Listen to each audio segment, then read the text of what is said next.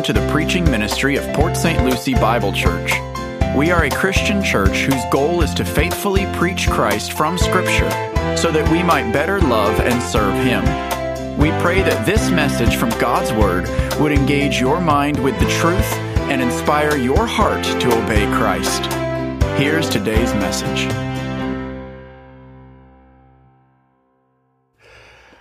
Well, I invite you to open your Bibles to Acts chapter 6, where we are going to discuss today um, what, what are Lord Jesus' models as the highest uh, calling among Christians.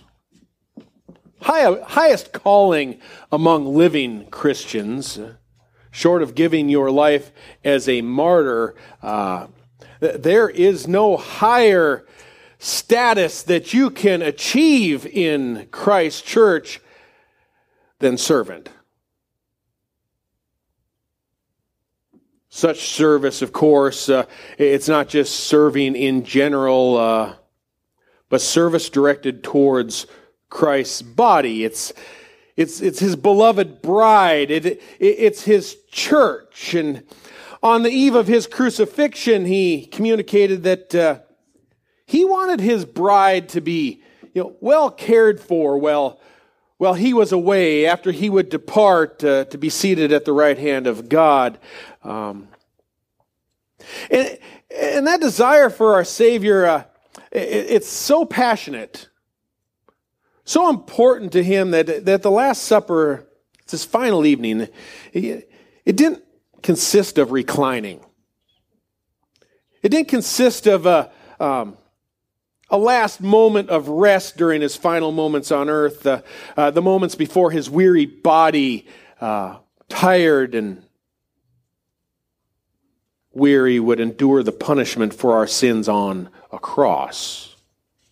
That, that will, is what would happen to him in just a few hours. No, uh, rather than taking one last, you know, relaxing breather, little time uh, for himself, uh, the Lord humbled himself to assume the role that was assigned to the lowliest servant in any household. He, he washed his disciples' feet. Now, folks, if, if yours and, uh, and my spirits will embrace what this principle, which we'll hear today, um, a divine principle placed before us, I, I can assure it will completely transform our lives. I've titled today's message, uh, Concerning Those Who Serve. Also, I'm grateful that the fellowship luncheon uh, was last Sunday and uh, that I didn't have to preach this message last Sunday. Uh, because if I had preached this passage last week, you know, we might have all migrated over to the other building to eat and nobody would have sat down. Everyone would have remained standing and just perpetually approaching one another and saying, Can I get you anything? No, the person would say, Can I get you anything? Is there anything you need? And anything you need? And again and again seeking to serve one another.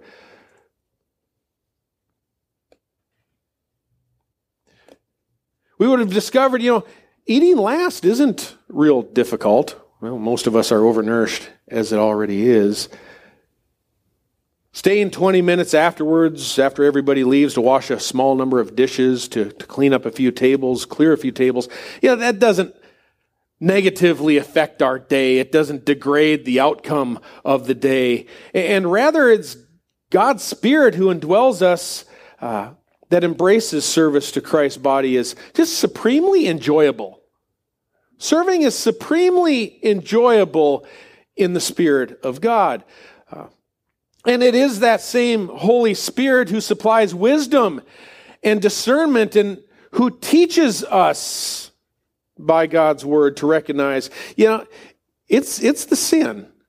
It's the sin lingering in our fleshly bodies, our weak bodies. It, it, it always gnaws back at us. The flesh always gnaws back, saying, you know, but I want to be first. Or I, I must hurry home. My, my couch is lonely. Or I've got better places to be. My calendar is so full already. And yet the man or the woman who's, who's filled with the Spirit of God assesses uh, opportunities, diverse opportunities that arise to serve, knowing that through divinely imparted wisdom from God's word, uh, it is sin that entices us. It's, it's sin that urges us to you duck out of responsibility. But it's near impossible to wear out Luke chapter 22 and verse 26. Um, confronting the assumptions of those with worldly minds, Jesus asked his disciples this question Who's greater? The one who reclines at the table or the one who serves? The question is clearly rhetorical because Jesus immediately bounces back uh, with the conclusion of pop culture. Is it not the one who reclines at the table? And I can imagine the apostles or uh, uh, the disciples at that point, their, their heads bobbing in agreement um, just before Jesus continues saying, uh, But I am among you as one who serves. Folks, Jesus is so countercultural uh, to a world that always concludes that he or she who reclines is greater than he or she who serves. Jesus had also just stated, but it is not this way with you. But the one who is greatest among you must become like the youngest, and the leader like the servant. To reinforce the lesson in a similar way, but in a, a different context, Jesus also said in Matthew 20, verse 26, It is not this way among you. But whoever wishes to become great among you shall be your servant. And whoever wishes to be first among you shall be your slave. The first shall be the slave. In these varied contexts, Jesus assures his disciples, it is not this way among you. Notice in neither of those passages does Jesus state that, you know, it's preferable that this way not be among you who call me Lord. No, he, he is much more forceful in his language. Uh, Jesus assures that those who follow him, uh, for us, it, it is not this way with you. Be not like the world. And unlike the world, greater is the servant. The leader who would wish to be first uh, must become the slave to the rest. Hmm. Uh, this is demanding material, demanding uh, concerning those who serve, but it's not impossible. Uh, we have one servant here, also one of our deacons, whose response at every request that has ever been made of him, it's always whatever the church needs. He doesn't say whatever Pastor John needs. He doesn't have some unique loyalty to Pastor to please Pastor John. Uh, uh, no, his loyalty is to his Lord Jesus Christ. There's another fine member. Uh, we we slightly inconvenienced one time. Um, I, I, try not to make demands of people. Uh, um, really, I want all service to be in the spirit, and not because there's a heavy weight coming upon people. But uh, every every once in a long while, we get in a pinch, and uh, so I, I kind of hinted we desperately needed a task done, and his response was without hesitation he looked me in the eye and said immediately, I would do anything for this church. Sent shivers to my spine. He'd asked that I not bring this up, but it, uh, one of your elders took an earned vacation day uh, today solely to welcome and embrace new members to the church. You know, it's the type of thing that Christians love to do. It's, he gives glory entirely to God. He has a rotating schedule, can't make it every Sunday. Um, was glory to God that his employer granted it, that he even had vacation days, which some of us I know do not. Um, but there are many like stories I could tell. Um, but these, these examples of devotion shouldn't bring us surprise as Jesus was the ultimate example of serving his church, even to die for her on a cross. it should therefore then not be of any great amazement uh, that the Spirit of Christ uh, succeeds at replicating service and sacrifice in the lives of every Christian.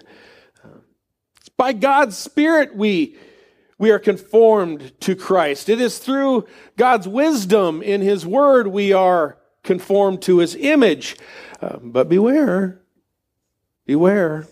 It is our sinful flesh and the spirit of darkness uh, that will replicate itself as well. The spirit of the world that tells us, uh, but greater is he who reclines.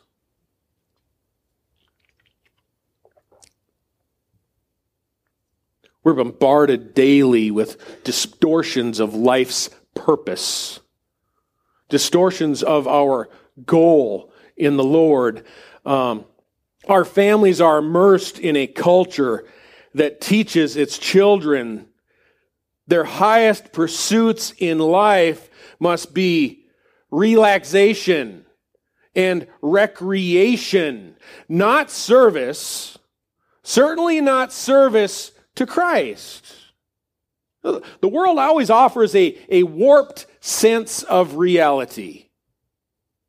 It, it ensnares us. Uh, I find nothing in Scripture that even remotely resembles uh, spending every weekend at theme parks or, or, any form of recreation or leisurely distraction that would impede faithful service to Christ and His church.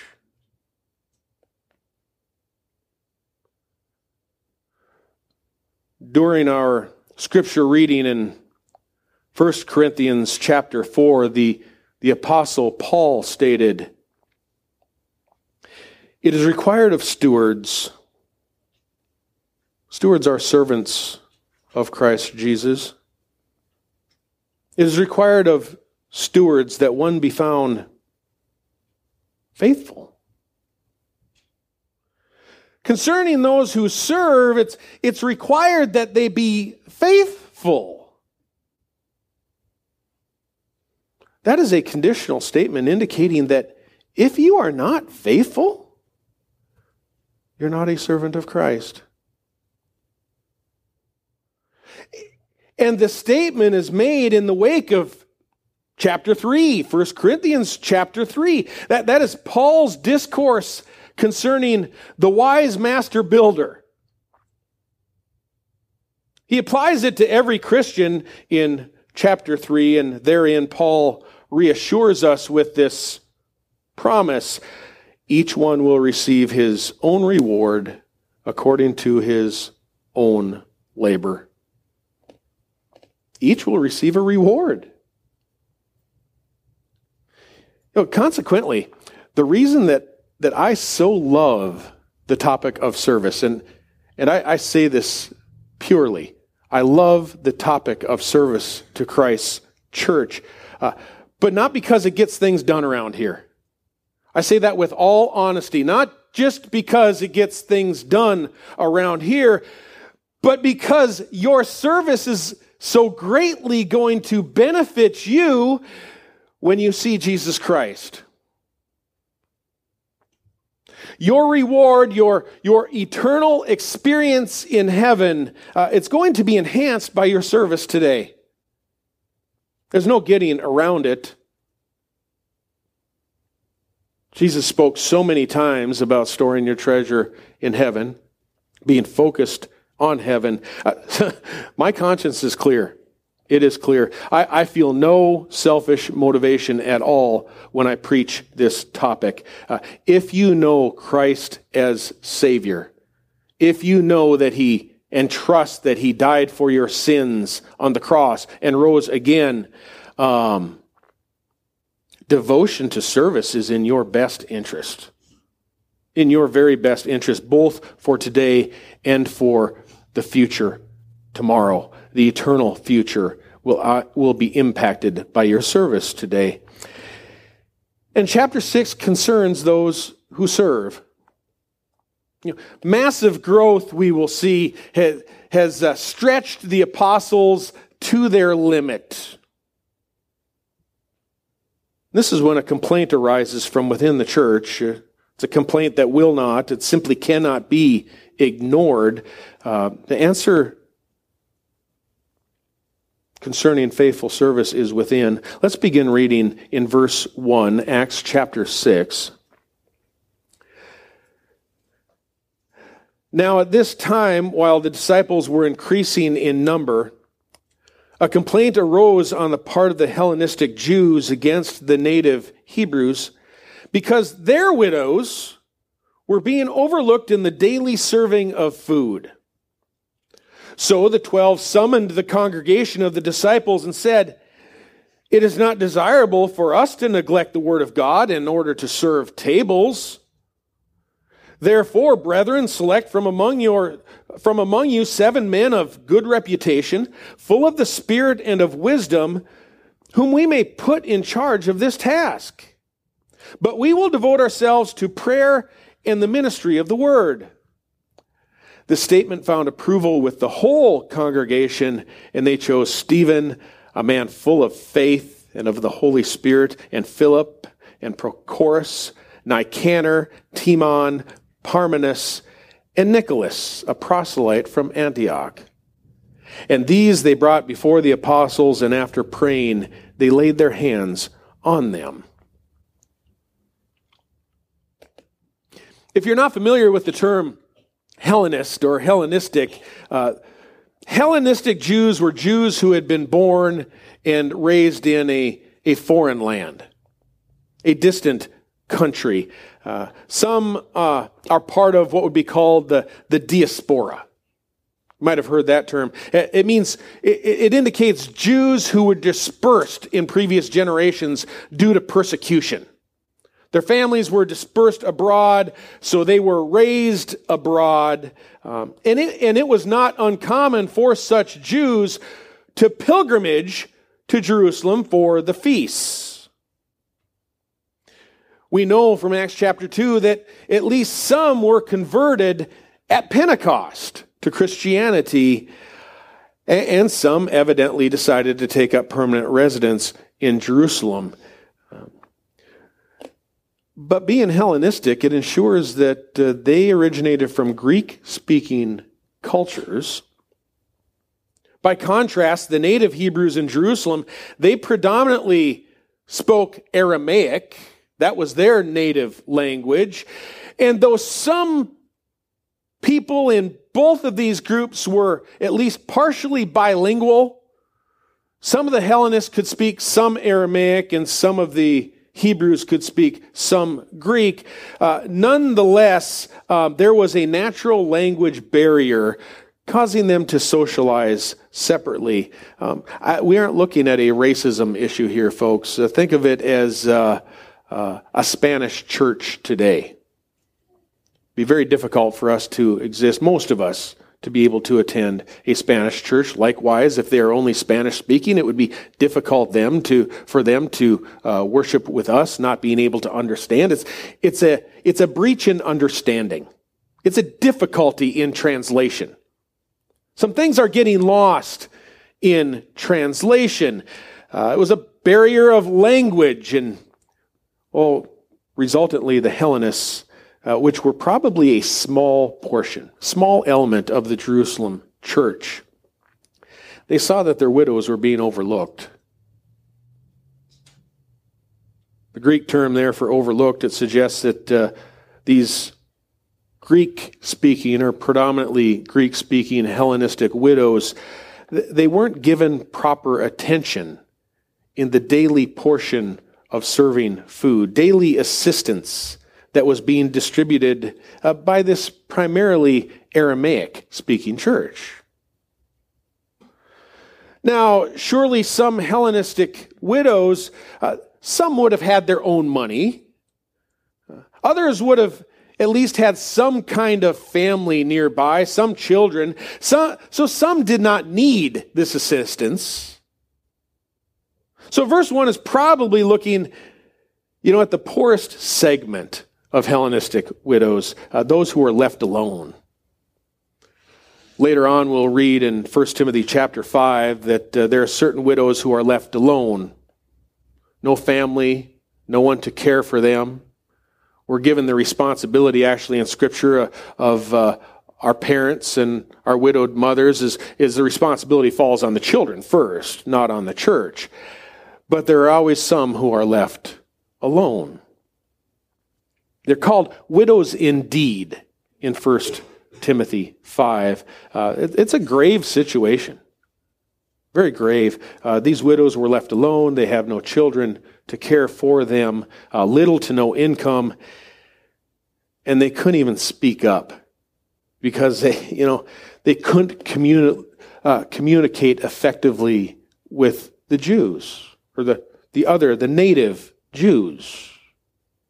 Perhaps when assistance came by, the, the men distributing it, distributing it couldn't even really understand whether or not they were a widow or left alone. We don't know for sure. Uh, there is there is a barrier here. Uh, so verse one reveal, uh, reveals that there are other Hellenistic Jews who took up the cause for their own widows.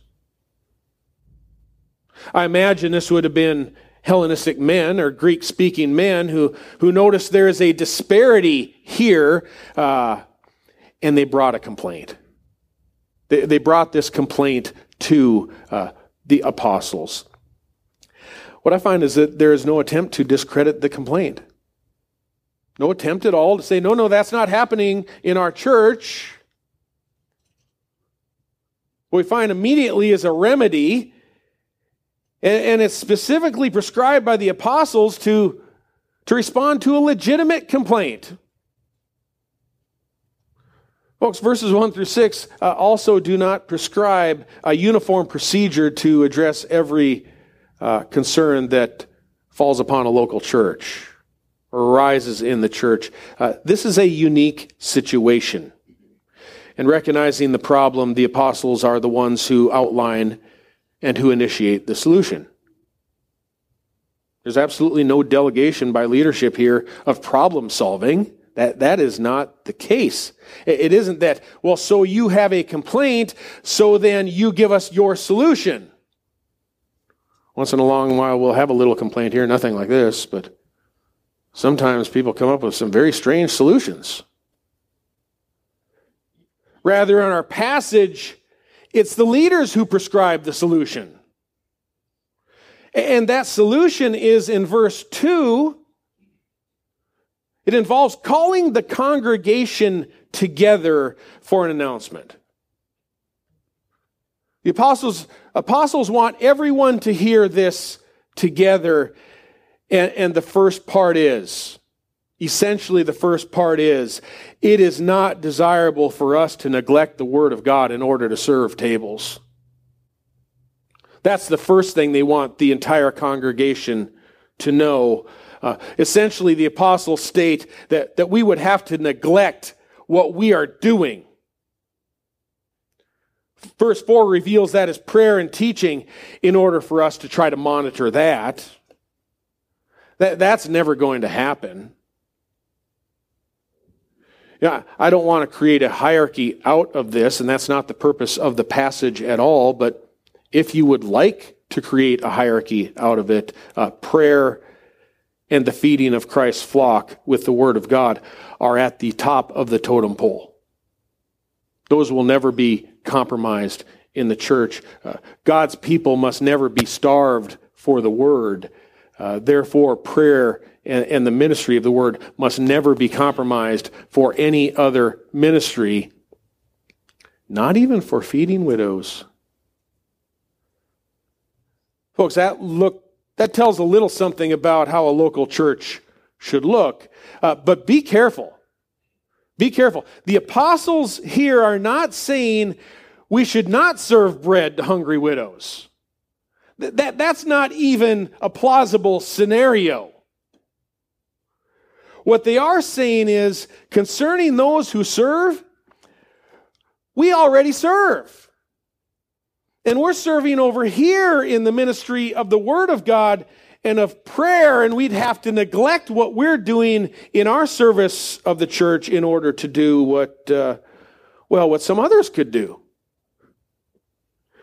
Remember, the ratio of church members to apostles in this scenario is about a thousand to one. We've already discovered that uh, there's probably at least 12,000 in, in the Jerusalem church by this time, and there's only 12 apostles.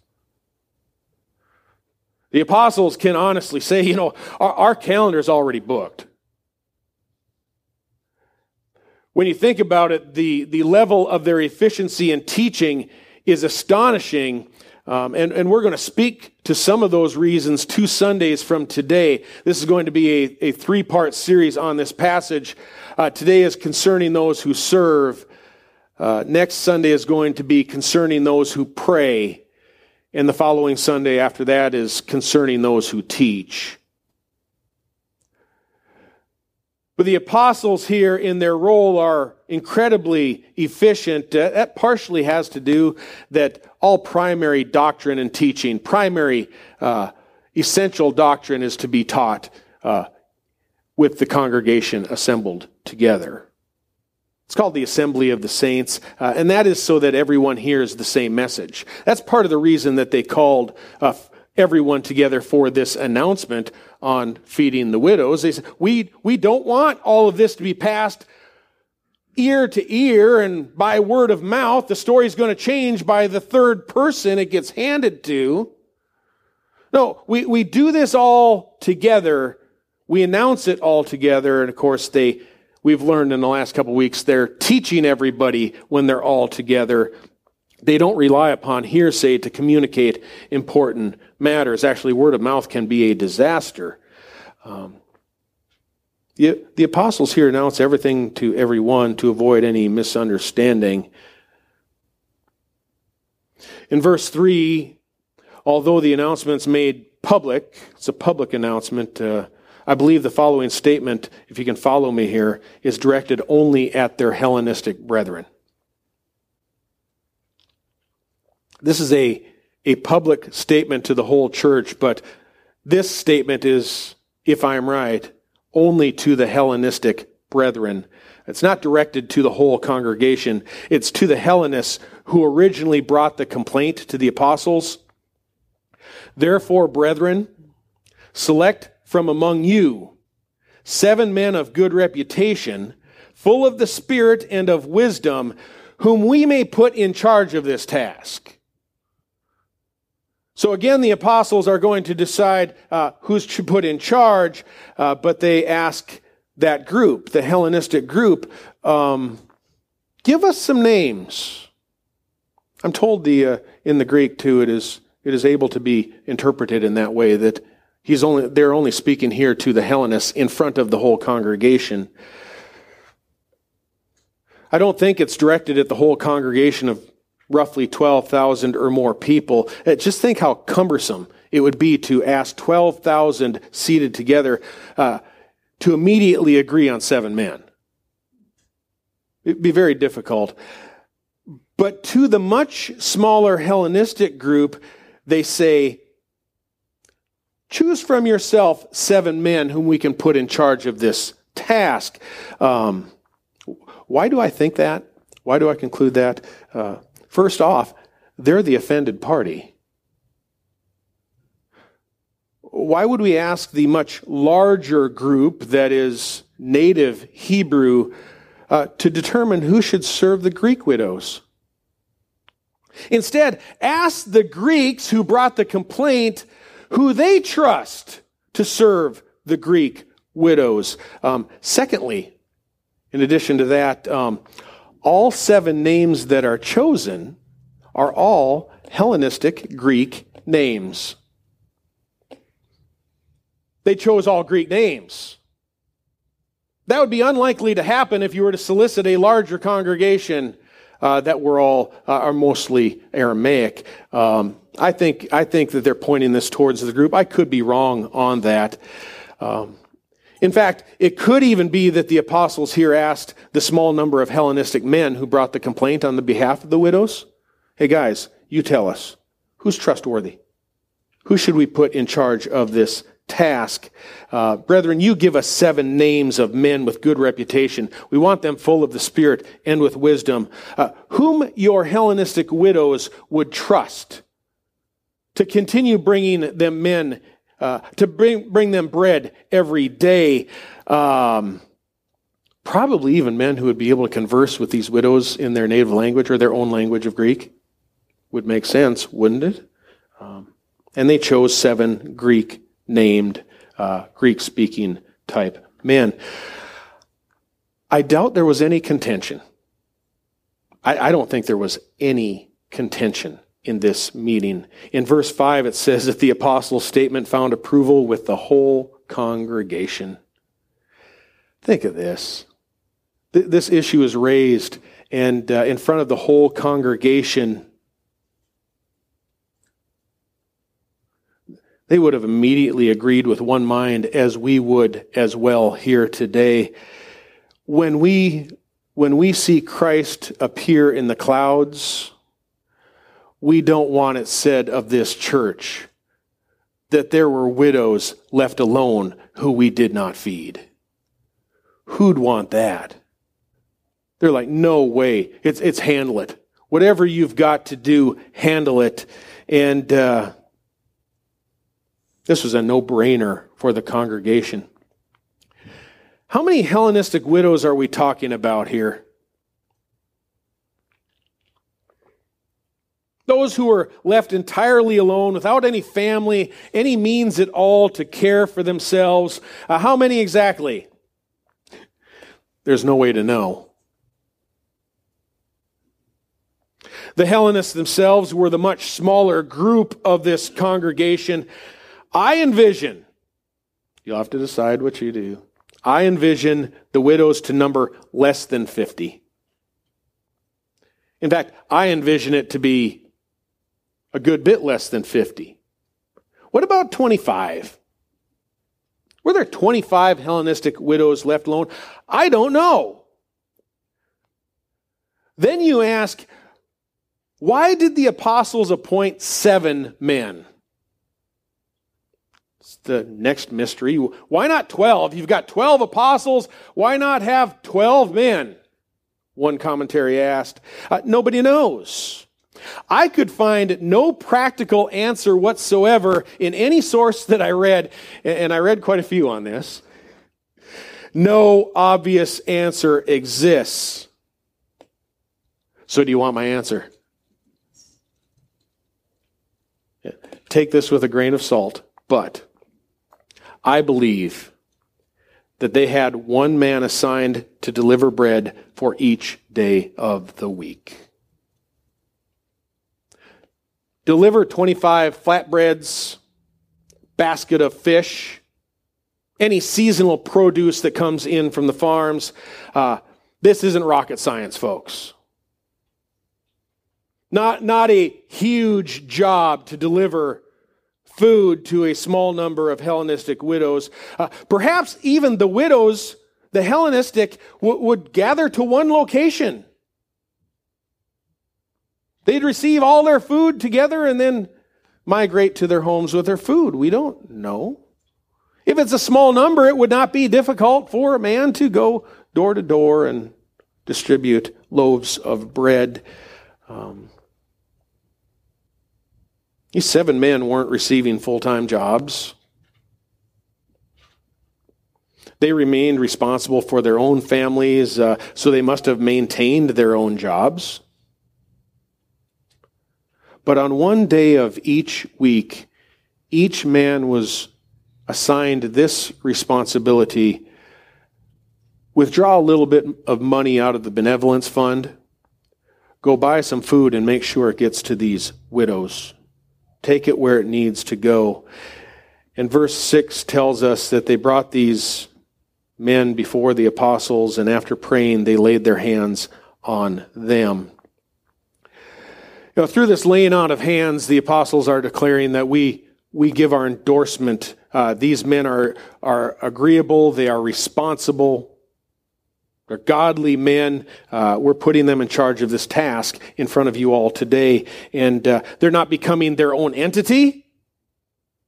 It's the apostles putting them in charge. And, and as the apostles laying hands on them, these seven men don't become their own work of the Lord separate from the church. No, they remain under the apostles' authority, uh, but the apostles are placing them in charge of a task. And uh, these men have agreed they will devote themselves to pure and undefiled religion, visiting orphan, uh, orphans and widows in their distress. We'll do that. One day a week, I'm there. Be more reliable than the mailman on my day that I am to serve. Uh, the laying on of hands, it's symbolic to to to charge them to this ministry. It, it also indicates their approval of these men in front of the whole congregation. Uh, we'll talk a little bit about ordination a little later in Acts, uh, but this does not appear to be ordination. It appears more so to be an endorsement of these men, um, a public endorsement. Also, I'm going to agree with uh, Alistair Begg, who I recently uh, listened to concerning this topic in this passage, and the notes in your MacArthur Study Bible uh, that these men are not the first order of deacons in Scripture. Nor does this passage outline a process of selecting deacons. That, that office of deacon, which, which means servant, deacon, mean, deacon means servant, identified as a servant, that will, that will be applied uh, to men later who are identified in Scripture as having already served. They've already served the church faithfully in some capacity. This is not that. These men are specifically chosen to address a one time situation, a complaint. Folks, answering complaints is not the means of selecting deacons. In the qualifications of deacons in 1 Timothy chapter 3, it also includes they must first be tested. So, so I don't believe uh, that this gives a selection process, uh, that selection process at all. Begg and MacArthur, um, they both conclude that per- the perpetual office of deacon, it was not established until much later than this. Uh, my personal observation is this. You might, of you are going to disagree with me. I know it. There is no way that these seven could be the first deacons. You say, Pastor, why is that? It's because the ministry that is assigned to them was already active and established by other men.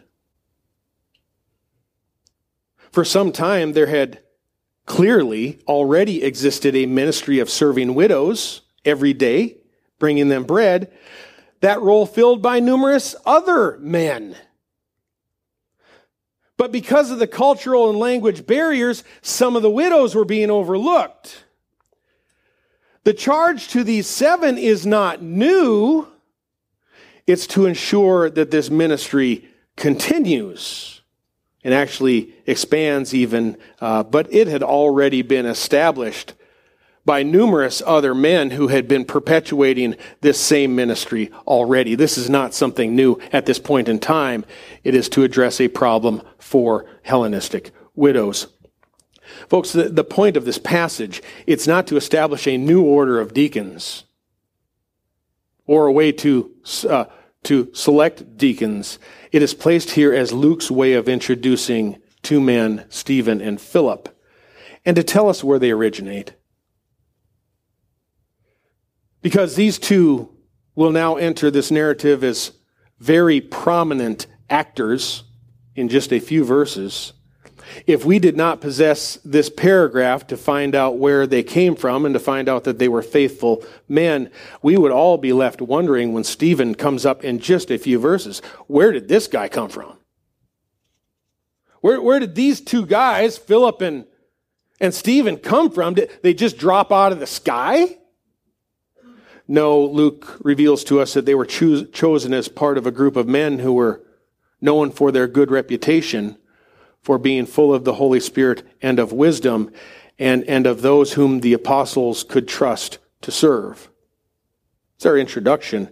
Um, we will see both men more accurately fill the role of evangelist in just a few verses. Uh, while this ministry of distributing daily bread is going to be very short lived. Very short lived. In about four or five more verses, Stephen is going to get snatched he is going to get drugged before the council.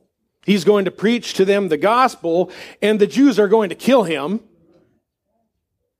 And immediately after Stephen's death, a great persecution will arise where Saul begins ravaging the Jerusalem church. And uh, we are going to be told in just a very short period of time, all the Christians are going to get driven from their homes and scattered throughout Judea and Samaria.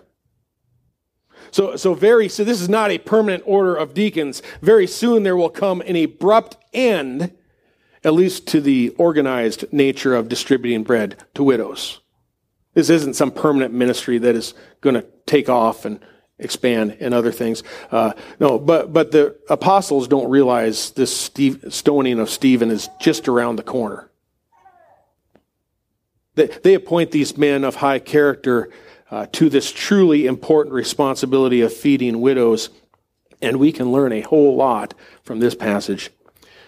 Here's a few takeaways, a few timeless takeaways from this passage. Concerning those who serve, first and foremost, in this passage, the apostles reveal we can't do it all. This is very helpful to me because pastors often find themselves concluding if there's nobody else to do it, then I, have got to find a way to do it myself. Even if such demands begin to pinch off my, you know, preparation for teaching, which for one sermon I've said before takes me about 20 hours uh, for one sermon each week. Other lessons on Wednesday evening and other times are additional to that, but usually shorter preparation. But there are times a pastor or elders will feel, we've got to make this happen. No. No. Additionally, this passage assures us that pastors and elders don't have to visit every widow in distress.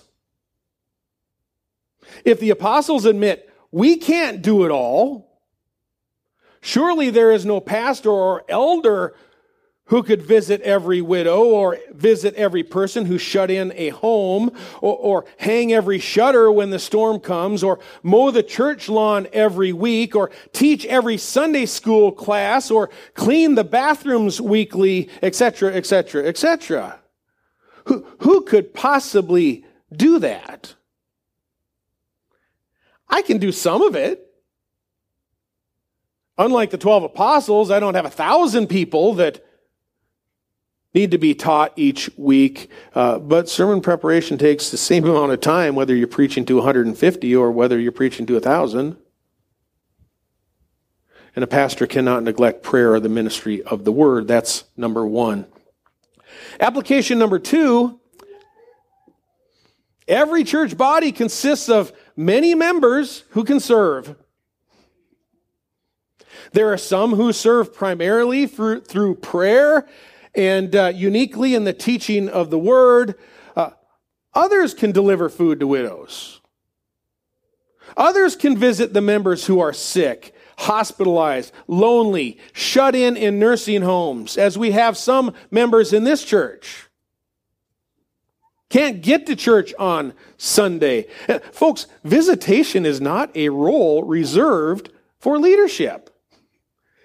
Visitation, according to Matthew chapter 25, is the responsibility, and, and we will each be assessed by Jesus Christ uh, for our own commitment to such ministries. Jesus says, When I was sick, you visited me. It's his body. I was grew up in a a tradition, a denomination, very liberal bent. Most of you know that, but if you're a new uh, new attender today, um, the way that I was brought up was, uh, well, growing up as a kid, I was well, what, what's that pastor do up there? And what was assumed by all of us, well, they, they go to the hospital and they hold people's hands, and that, that's what they do. They go from hospital to hospital as people get old, and they do funerals and everything. Um, well, we, we do. I'm, I do do that. I'm not to be the only one doing that. The other thing with the ministry, uh, the, the tradition that I grew up in, there was no preaching of the word. So the pastors there had all kinds of time to do different things, but this expectation does not fall solely on pastors. Others can mow the lawn, work the nursery, clean the bathrooms, sing in the choir, teach Sunday school, set up for luncheons, paint the rooms, etc., etc., etc. I can join in on each of these once in a while. I actually enjoy doing them once in a while, but I can't do everything all the time. Neither can Anthony, neither can Steve. Uh, an elder who would try, they'd only be stealing your reward. That same pastor would be more faithfully discharging his duty by asking, Where are you? What are the priorities on your totem pole? What is your schedule? Relaxation? Recreation? Is that what Christ has called us to? Greater is he who reclines? No, rather, our Lord said, I am among you as one who serves. Finally, serving requires character. Every Christian ought to display the same character that is found in these seven men in the passage. Be of good reputation, full of the Spirit and of wisdom, be able to submit themselves to the Lord's service when leadership places them in charge of tasks, and make themselves available to Christ's church one day per week a day per week. Oh, Pastor, you've really stepped over the line now. You've really done it. No, I haven't. On average, if you have prioritized your life, you should be able to serve Christ one day a week beyond Sunday and Wednesday, which is organized for prayer and worship and teaching. It's, those aren't occasions of service, they're occasions of prayer, though we do serve in these capacities. Deliver, delivering bread on one day a week, it's not that hard. Mowing the lawn on one day a week is not hard.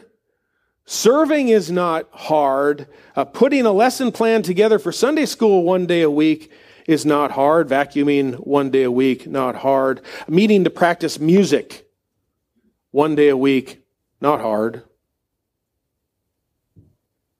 Folks, this, this is not proposing too much. Visit a member of this church who is sick or shut in one day a week.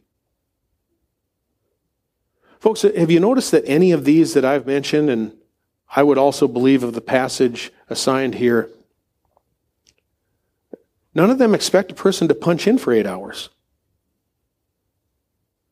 For how long then? I, I don't know however long it takes to deliver the bread,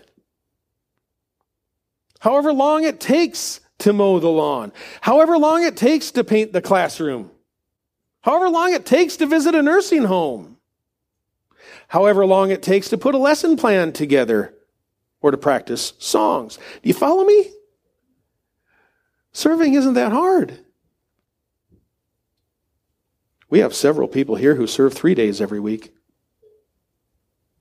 Their reward in heaven will be great. But, but imagine serving just one day a week on one day. Be 52 times a year. Think of what that would do in a lifetime. Finally, what is required? What does it take? Uh, what were these apostles looking for when they, they were going to place people in charge? Uh, cons- parameters concerning those who serve. Um, were they going to put just anyone in charge? This is an important task. They're just going to say, oh, I'll just scramble together a few people. Anybody will do it. Um, Mike, you know, adult Sunday school, that happens every week. You know, hopefully you can be there. If you make it, great. You don't make it, you know, we'll find something to do. If you feel like putting something together, you know, try not to forget to show up. Or like to Tim and, and the others who, who help him. And I'm like, Tim, we've got mowers in the shed. They're there. If you prefer relaxing, yeah, I, I, I, guess we can hire a commercial company to come in and knock it back down when it's knee high. And uh, then Tim, you know, you know, give it another whirl. If you feel like it, give it another shot. You know, Tammy, if you, if you find time, you want to put up the slides and print out the music, and and uh, you know, uh, you feel like doing it, fine. If you're not able to get that done, we'll we'll just I don't know, no big deal. We'll just do something else. Or Carl and Becky, you know, kids club. If uh, if you find something to do the last minute that you prefer is better, uh, you, you, decide you won't be there. You, we'll we'll figure out something to do. Doesn't work that way. No ministry works that way. No service of the Lord works in such a way. You follow me? Leadership, um, I, I, speak to Anthony and Steve uh, regularly about such things and about most everything. And we have to assign people to tasks who are dependable. They respond to leadership. Um, we aren't going to place someone in a task or in charge of a task or in charge of a classroom or in charge of a ministry who does not respond or will not receive direction. The job won't get done. And that is not acceptable Of course, they have to be those who are of good reputation, full of the Spirit, having wisdom, etc. Foremost, concerning those who serve, is from 1 Corinthians chapter 4. It is required that the Lord's servant must be found faithful. That faithfulness to Christ is going to change your life now and throughout all eternity. That's all I can say. Let's pray.